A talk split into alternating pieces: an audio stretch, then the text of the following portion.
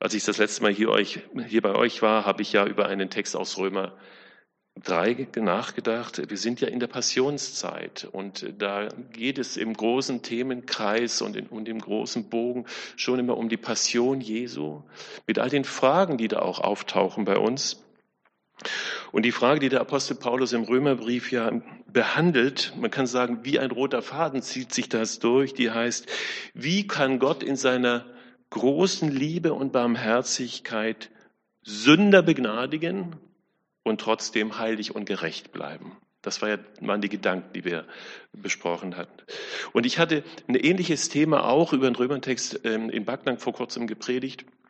Da kam am Ende ein Bruder, ein lang gedienter Bruder, aus, auch damals in der Leitung, kam zu mir und sagte, du Andres, Vergebung, wunderbar. Ähm, das ist ein Geschenk, Versöhnung, Vergebung, ein Geschenk, wunderbar. Aber ich möchte mal fragen, warum musste das so sein?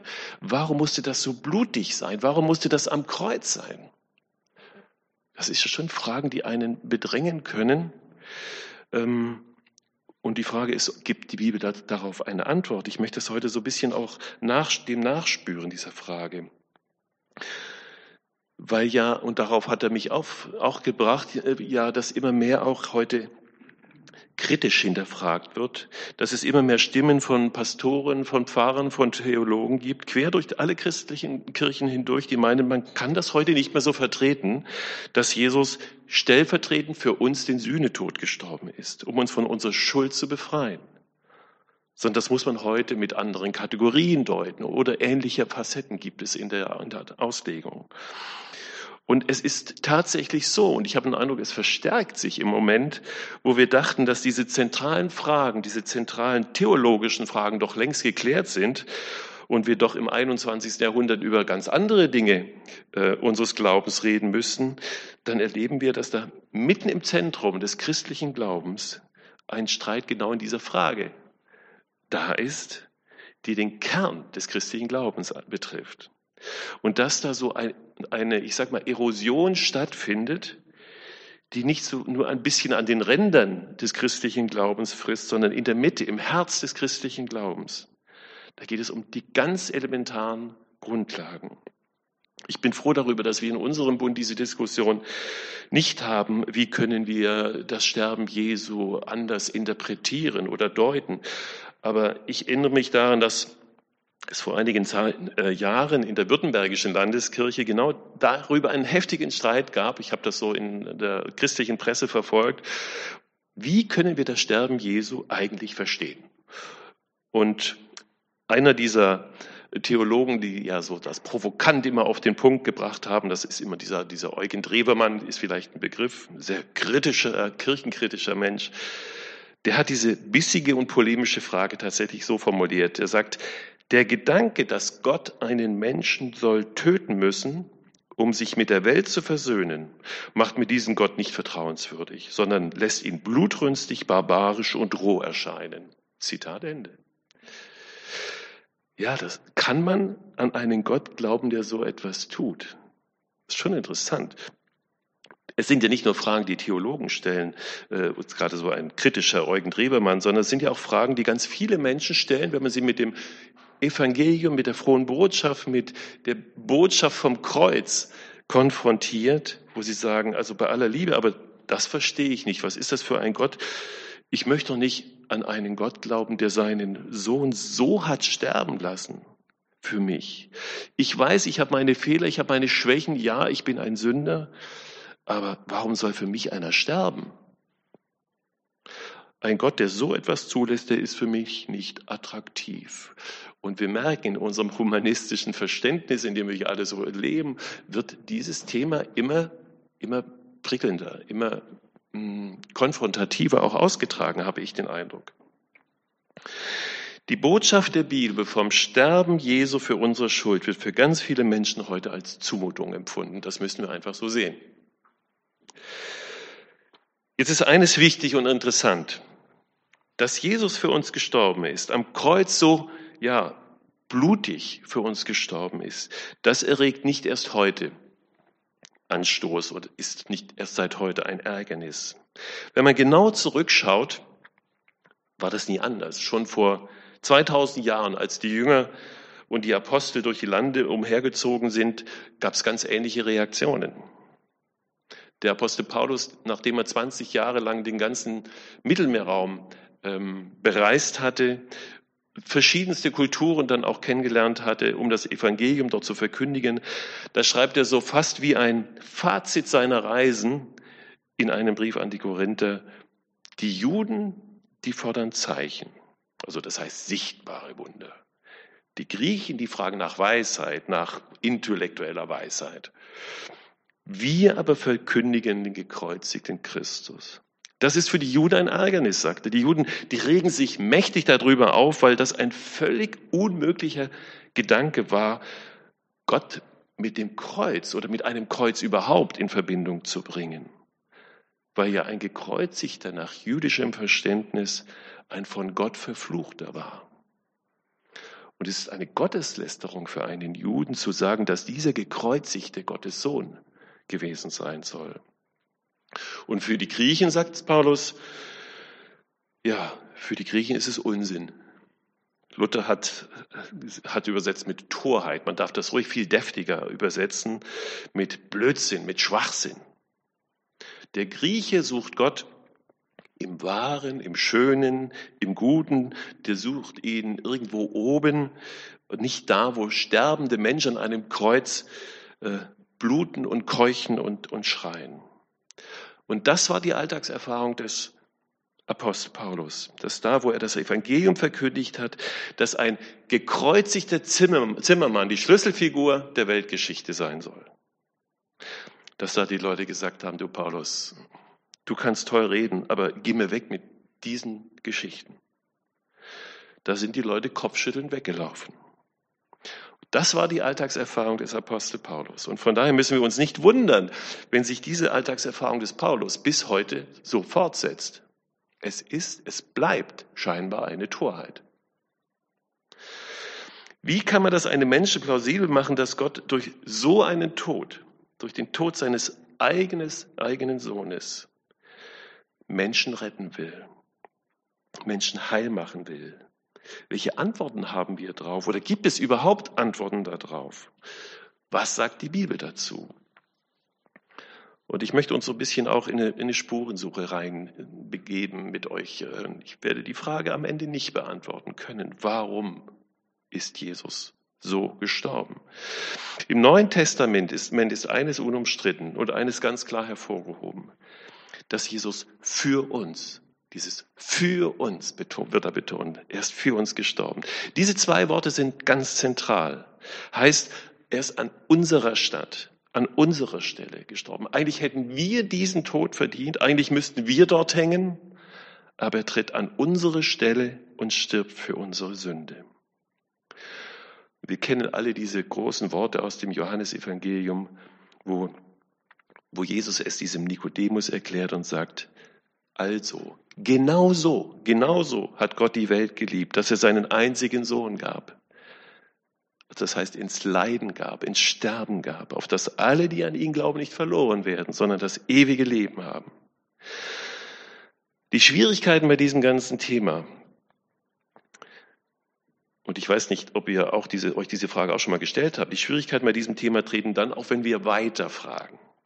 Warum ist das eigentlich so? Warum konnte dieser allmächtige Gott dieses Problem unserer Schuld, warum konnte dieser allmächtige Gott dieses Problem nicht anders lösen?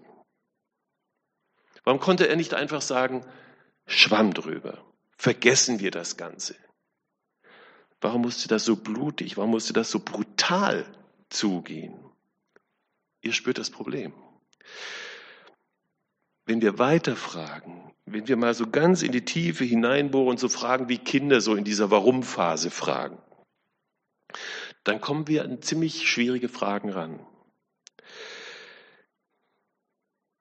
Die Antwort auf diese Fragen sind biblisch gesehen oder auch neutestamentlich gesehen überhaupt nicht einfach. Und man kann ja sagen, seit 2000 Jahren ringen Theologen um eine Antwort auf die Frage, was Gott dazu bewegt hat, uns so und nicht anders zu erlösen. Und darum kommen wir gar nicht umhin, dass wir uns nochmal so in diese Spurensuche auch ins Alte Testament hinein begeben.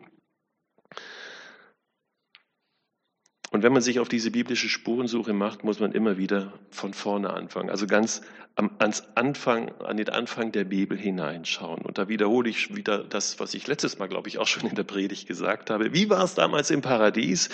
Da lebten ja die ersten Menschen in einer totalen Unbekümmertheit, Freiheit und in einer unmittelbaren Nähe mit ihrem Schöpfer zusammen, mit Gott zusammen. Und sie haben miteinander geredet. Ähm, wir dürfen uns das wirklich ganz unkompliziert vorstellen. Und dann ist diese Unkompliziertheit mit einem Mal weg. Mit der Sünde des Menschen tritt auf einmal eine Distanz zwischen Gott und Mensch. Der Mensch muss raus, raus aus dem Garten, der eigentlich ihre Lebensquelle war. Und dann wird der Lebensraum des Paradieses verschlossen für den Menschen. Und an diesem Ereignis müssen wir anfangen.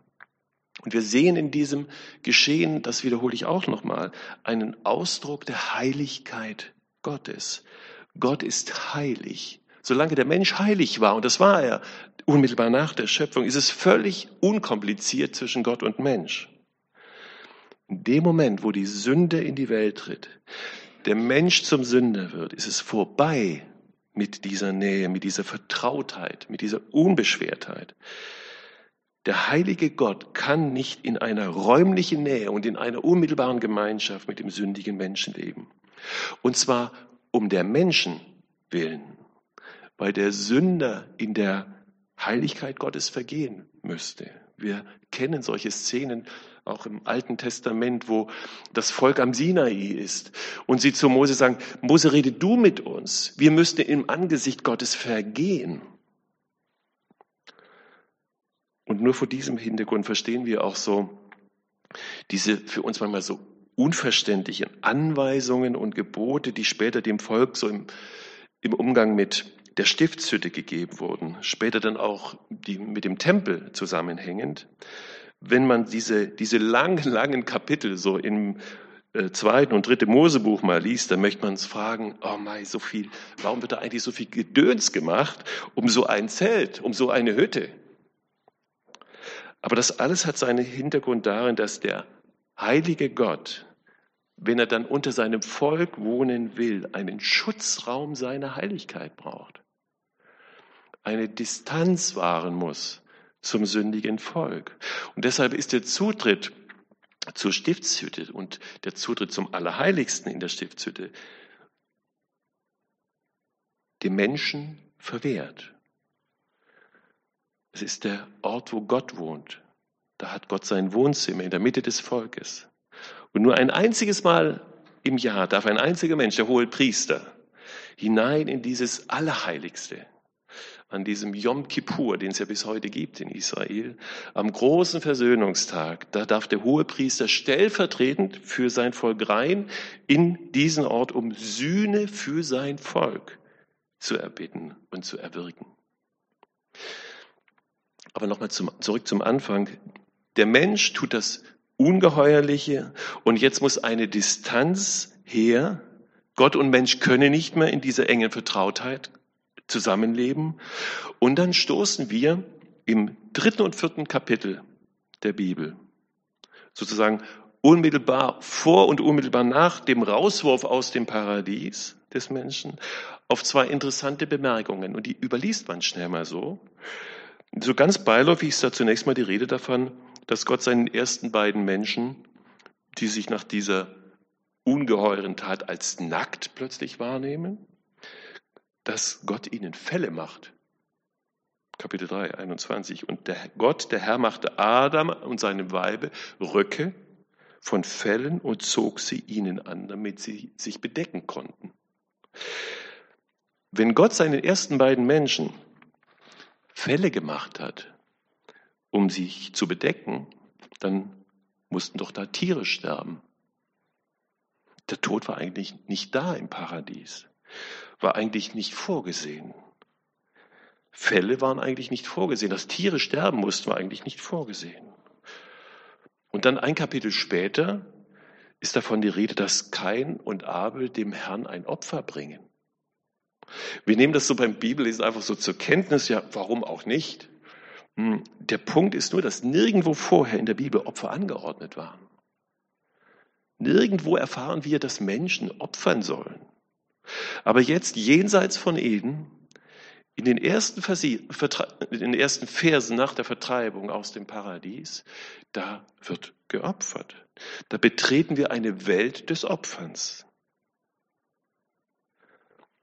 Jenseits von Eden war Opfern eine Selbstverständlichkeit. Wir betreten da eine Welt, in der der Mensch scheinbar nur mit einer Opfergabe vor Gott leben kann. Es wird nicht erwähnt, warum und wieso Kain und Abel opfern. Es wird nur gesagt, dass sie mit dem Herrn, dass sie dem Herrn ein Opfer bringen. Und von daher ist Opfern eine Selbstverständlichkeit in der Beziehung des Menschen zu Gott. Im ganzen Alten Testament, bei Abraham, bei Noah schon, Isaac, Jakob, beim Zug des Volkes Israel durch die Wüste, überall wird geopfert. Es wird nicht beschrieben, warum, aber es wird geopfert. Und dann im Gesetz des Mose, da wird es ein bisschen deutlicher, was der Zusammenhang ist zwischen Sühne und Sünde und Opfer.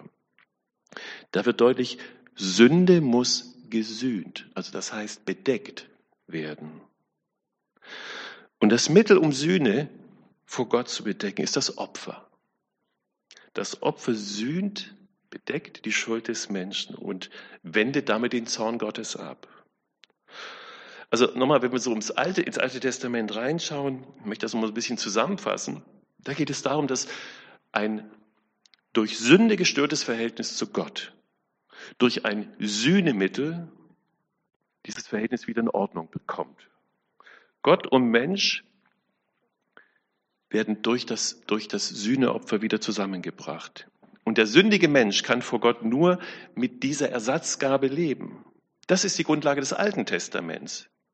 In der Sühne, da geht es um Gericht und Heil. Da ist von Zorn und Strafe und Tod auf der einen Seite die Rede, also ein Opfertier muss sterben und auf der anderen Seite von neuem Leben für den Sünder. Beide Seiten gehören zusammen. Also biblisch gesehen geht es,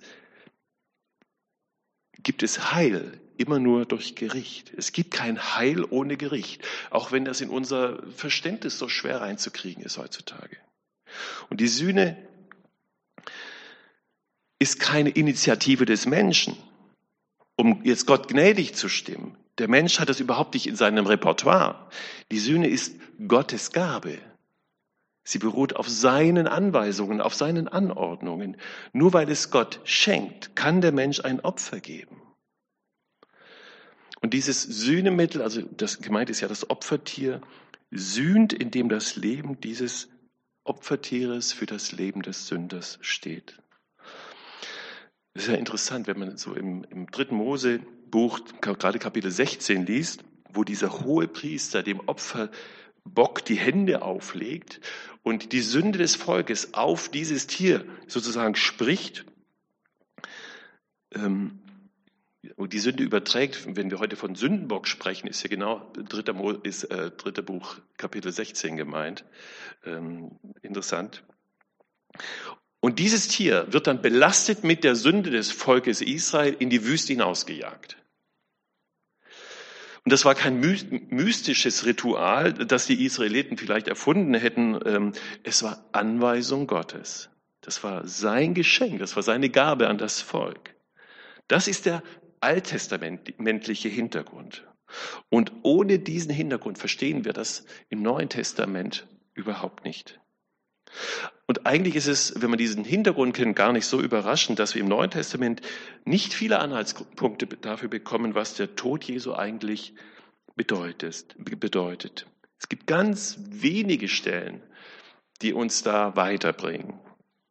Bekannt ist vielleicht dieser, dieser Satz, der nach der Auferstehung Jesu bei den Emmaus-Jüngern fällt, als diese beiden Jünger sich auf dem Weg mit diesem seltsamen Wandergefährten da machen, mit ihm reden, was sie in Jerusalem erlebt haben und auf Golgatha erlebt haben und ihren ganzen Frust so rauslassen, ihre ganze Enttäuschung entgegenhalten. Und dann sagt er dieser, dieser Mitwanderer diesen berühmten Satz, musste nicht der Messias solches leiden und seine Herrlichkeit eingehen und zu seiner Herrlichkeit eingehen? Stand das sozusagen nicht auf dem Fahrplan des Messias? Gehörte das nicht zur Sendung des Messias?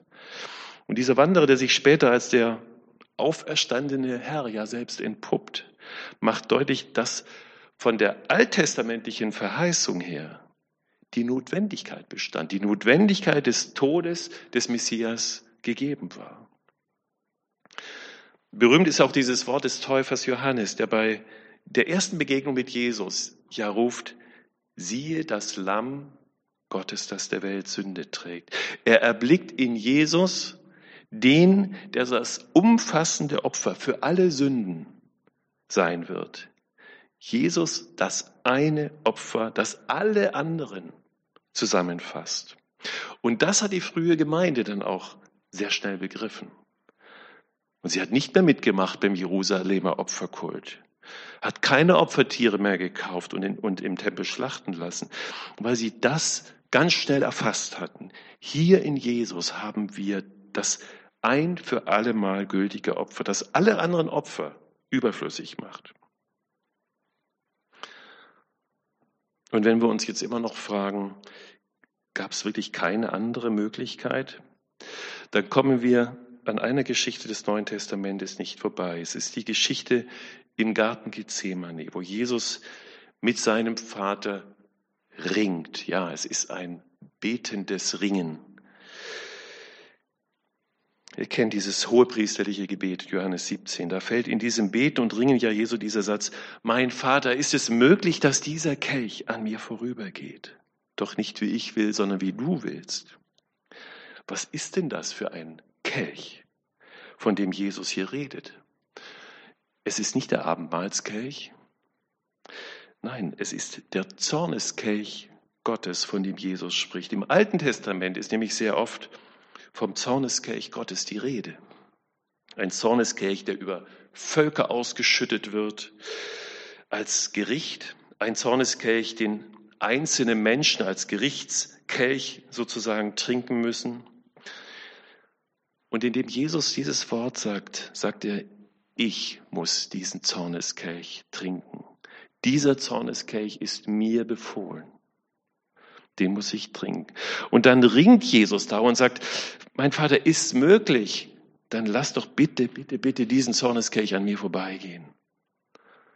Und dann erleben wir eines. Sonst, wenn Jesus mit seinem Vater betet, wenn er ihn bittet, hört der Vater, reagiert, spricht, offenbart sich der Vater. In Gethsemane bleibt es still. Gott schweigt.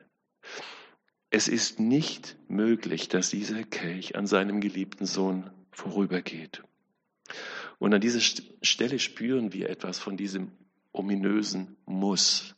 Muss. Wie oft hat Jesus gesagt, ähm, hat seinen ganzen Weg im Grunde begleitet, dass er sagt, ich muss hinauf nach Jerusalem und ich muss verraten werden und ich muss leiden und ich muss sterben und ich muss auferstehen. Der Weg Jesu steht unter diesem Muss. Es ist seine Sendung. Es ist seine Bestimmung. Es geht nicht anders. Jesu Weg, das ist der Weg des Leidens. Das ist der Weg zum Kreuz, damit der Menschen von Schuld und Sünde befreien kann. Sonst bliebe die Welt verloren. Ich gehe noch einen kleinen Schritt weiter in unserer Spurensuche. Ich gehe zum Kreuzigungsbericht. Auch der gibt uns einen kleinen Hinweis auf diese Warum-Frage. Als Jesus am Kreuz hängt, da tritt ja um die sechste Stunde, das ist so Mittag, 12 Uhr, eine große Finsternis ein über diese Szenerie auf Golgatha. Ich stelle mir das ziemlich unheimlich vor. Und weil Jesus von Gott zur Sünde in Person gemacht wurde, erfährt er hier die ganze Wucht des Gerichtes Gottes. Und dann fängt Jesus hier an zu zu klagen oder zu schreien. Er ruft, Eli, Eli, lama asabtani. Mein Gott, warum hast du mich verlassen? Das ist auch diese berühmte Warum-Frage. Unsere Warum-Frage des Lebens. Jesus stellt hier eine Warum-Frage. Warum, Vater, hast du mich verlassen? Und er bekommt keine Antwort. Jesus kennt die unbeantworteten Warum-Fragen auch unseres Lebens. Das ist gut zu wissen. Und wenn Jesus sagt, mein Gott, mein Gott, warum hast du mich verlassen? Waren das keine Halluzinationen im Todeskampf, sondern Jesus beschreibt wirklich eine, eine Tatsache. Es ist eine Wirklichkeit. Am Kreuz hat Gott buchstäblich das Licht ausgeknipst über seinem Sohn und ist gegangen und hat seinen Sohn in der Finsternis allein gelassen. Es ist wie am Anfang der Sündengeschichte, wo Gott in Distanz tritt zum sündigen Menschen, wo das Paradies verriegelt wird. Und jetzt tritt Gott in Distanz zu seinem Sohn, weil er, weil an diesem Kreuz die sündigste, die schuldigste, die erbärmlichste Gestalt, Gestalt der Weltgeschichte hängt. Weil hier am Kreuz die Sünde in Person hängt. Deshalb geht der Vater. Er hat den, der von keiner Sünde wusste, zur Sünde gemacht. Und an diesem Kreuz hängt die Sünde in der größtmöglichen Verdichtung, wie man sie sich vorstellen kann. Es ist noch interessant, wenn wir diesen Kreuz, Kreuzigungsbericht weiterlesen, was dann geschieht. Bei allen Berichtschreibern, ob Lukas, Matthäus, Johannes, alle, ist es so, dass die Evangelisten die, ich sage es mal, die Kamera immer auf den ähm, aufs Kreuz richten, auf Golgatha richten, während des gesamten Geschehens. Nur an einer einzigen Stelle gibt es einen kurzen Kameraschwenk. Das machen die Erzähler alle gleich. Weg vom Hügel Golgatha hin auf den Tempelberg in Jerusalem. Und da geht der Blick in den Tempel hinein. Und das ist in dem Moment, wo Jesus stirbt. Und dann heißt es, als Jesus verschied, da zerreißt auf einmal im Tempel dieser Vorhang, dieser Vorhang, der im Tempel das Heiligste vom Allerheiligsten trennte. Von, das, das Heiligste von diesem Wohnzimmer Gottes trennte. Der reißt in zwei Teile. Und das heißt ja, dass damit auch die Tür zum Wohnzimmer Gottes plötzlich offen ist. Dort, wo eigentlich bisher nur der hohe Priester rein durfte, ist jetzt Zugang für alle. Und dann schwenkt die Kamera sozusagen wieder zurück auf das Geschehen auf Golgatha.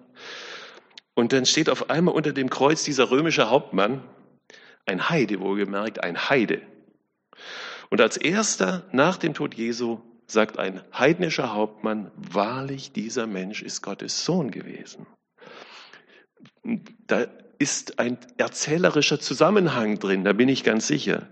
Da ist der Vorhang im Tempel zerrissen, der Zugang zum Wohnzimmer ist offen, zum Wohnzimmer Gottes ist offen. Und Jesus sagt im nächsten Vers ein Heide.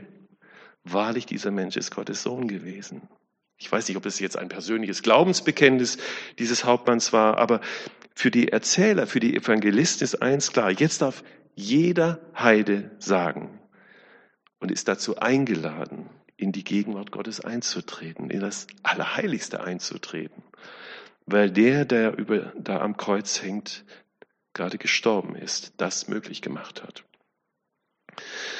Es ist bei Jesus genauso wie im Alten Testament. In dem Moment, an dem Jesus am Kreuz für uns den Sühnetod schirbt, geschieht Gericht und Heil gleichermaßen. Wir erleben in der ganzen Bibel von der ersten bis zur letzten Seite einen Gott, der Heil immer durch das Gericht hindurch schafft. Wenn wir also so im Angesicht des Kreuzes nach der Liebe Gottes fragen, dann dürfen wir nicht so an unserem neuzeitlichen, ästhetischen, humanistischen Bild von Liebe äh, haften bleiben und Gott dann auf die Anklagebank zerren, am Kreuz, ja, da zerbricht tatsächlich so manche Vorstellung von einem lieben Gott, wie ich ihn mir äh, ausgemalt hat. Am Kreuz sehe ich erstmal keinen lieben Gott. Am Kreuz sehe ich einen Gott, der das Liebste, was er hatte, ins Gericht gegeben hat, damit wir leben können. Und das tut er aus Liebe zu dir und mir. Und das ist zugegebenermaßen schon eine ganz schöne Spannung, auch zu unserem neuzeitlichen Gottesbild, das wir manchmal haben. Ihr Lieben, ich, ihr habt es gemerkt, ich kann niemandem, also ich schon gleich gar nicht, aber ich glaube auch keiner kann es wirklich das Kreuz erklären, erst recht nicht intellektuell plausibel machen. Aber es war heute mal so ein Annäherungsversuch, wie wir diesem Geheimnis ein wenig näher kommen. Denn eines dürfen wir uns klar machen und das wird immer so bleiben. Das Kreuz ist ein Ärgernis. Es wird ein Ärgernis bleiben für diese Welt. Das Kreuz verstehen wir nur, wenn wir unser Denken erneuern lassen. So wie es der Paulus ja sagt. Stellt euch nicht ja, dem Denkschema dieser Welt gleich, sondern erneuert euren Verstand, damit ihr in der Lage seid, die Wahrheit Gottes zu begreifen. Das ist der Kern des Evangeliums. Diese Botschaft ist zentral. Sie ist nicht optional. Sie ist nicht irgendwo eine Zusage. Das ist, diese Botschaft ist nicht ein möglicher Aspekt unter anderem, sondern daran hängt die ganze Erlösung. Die Verlorenheit, die Not, aus der Jesus uns durch sein Sterben herausgerissen hat, ist, ich glaube, viel, viel größer, als es uns in unserer ja, humanistischen Harmlosigkeit manchmal so bewusst ist. Und deshalb ist es wichtiger denn je, dass wir dieses Evangelium für uns und für andere Menschen immer wieder bezeugen und bekennen. Amen.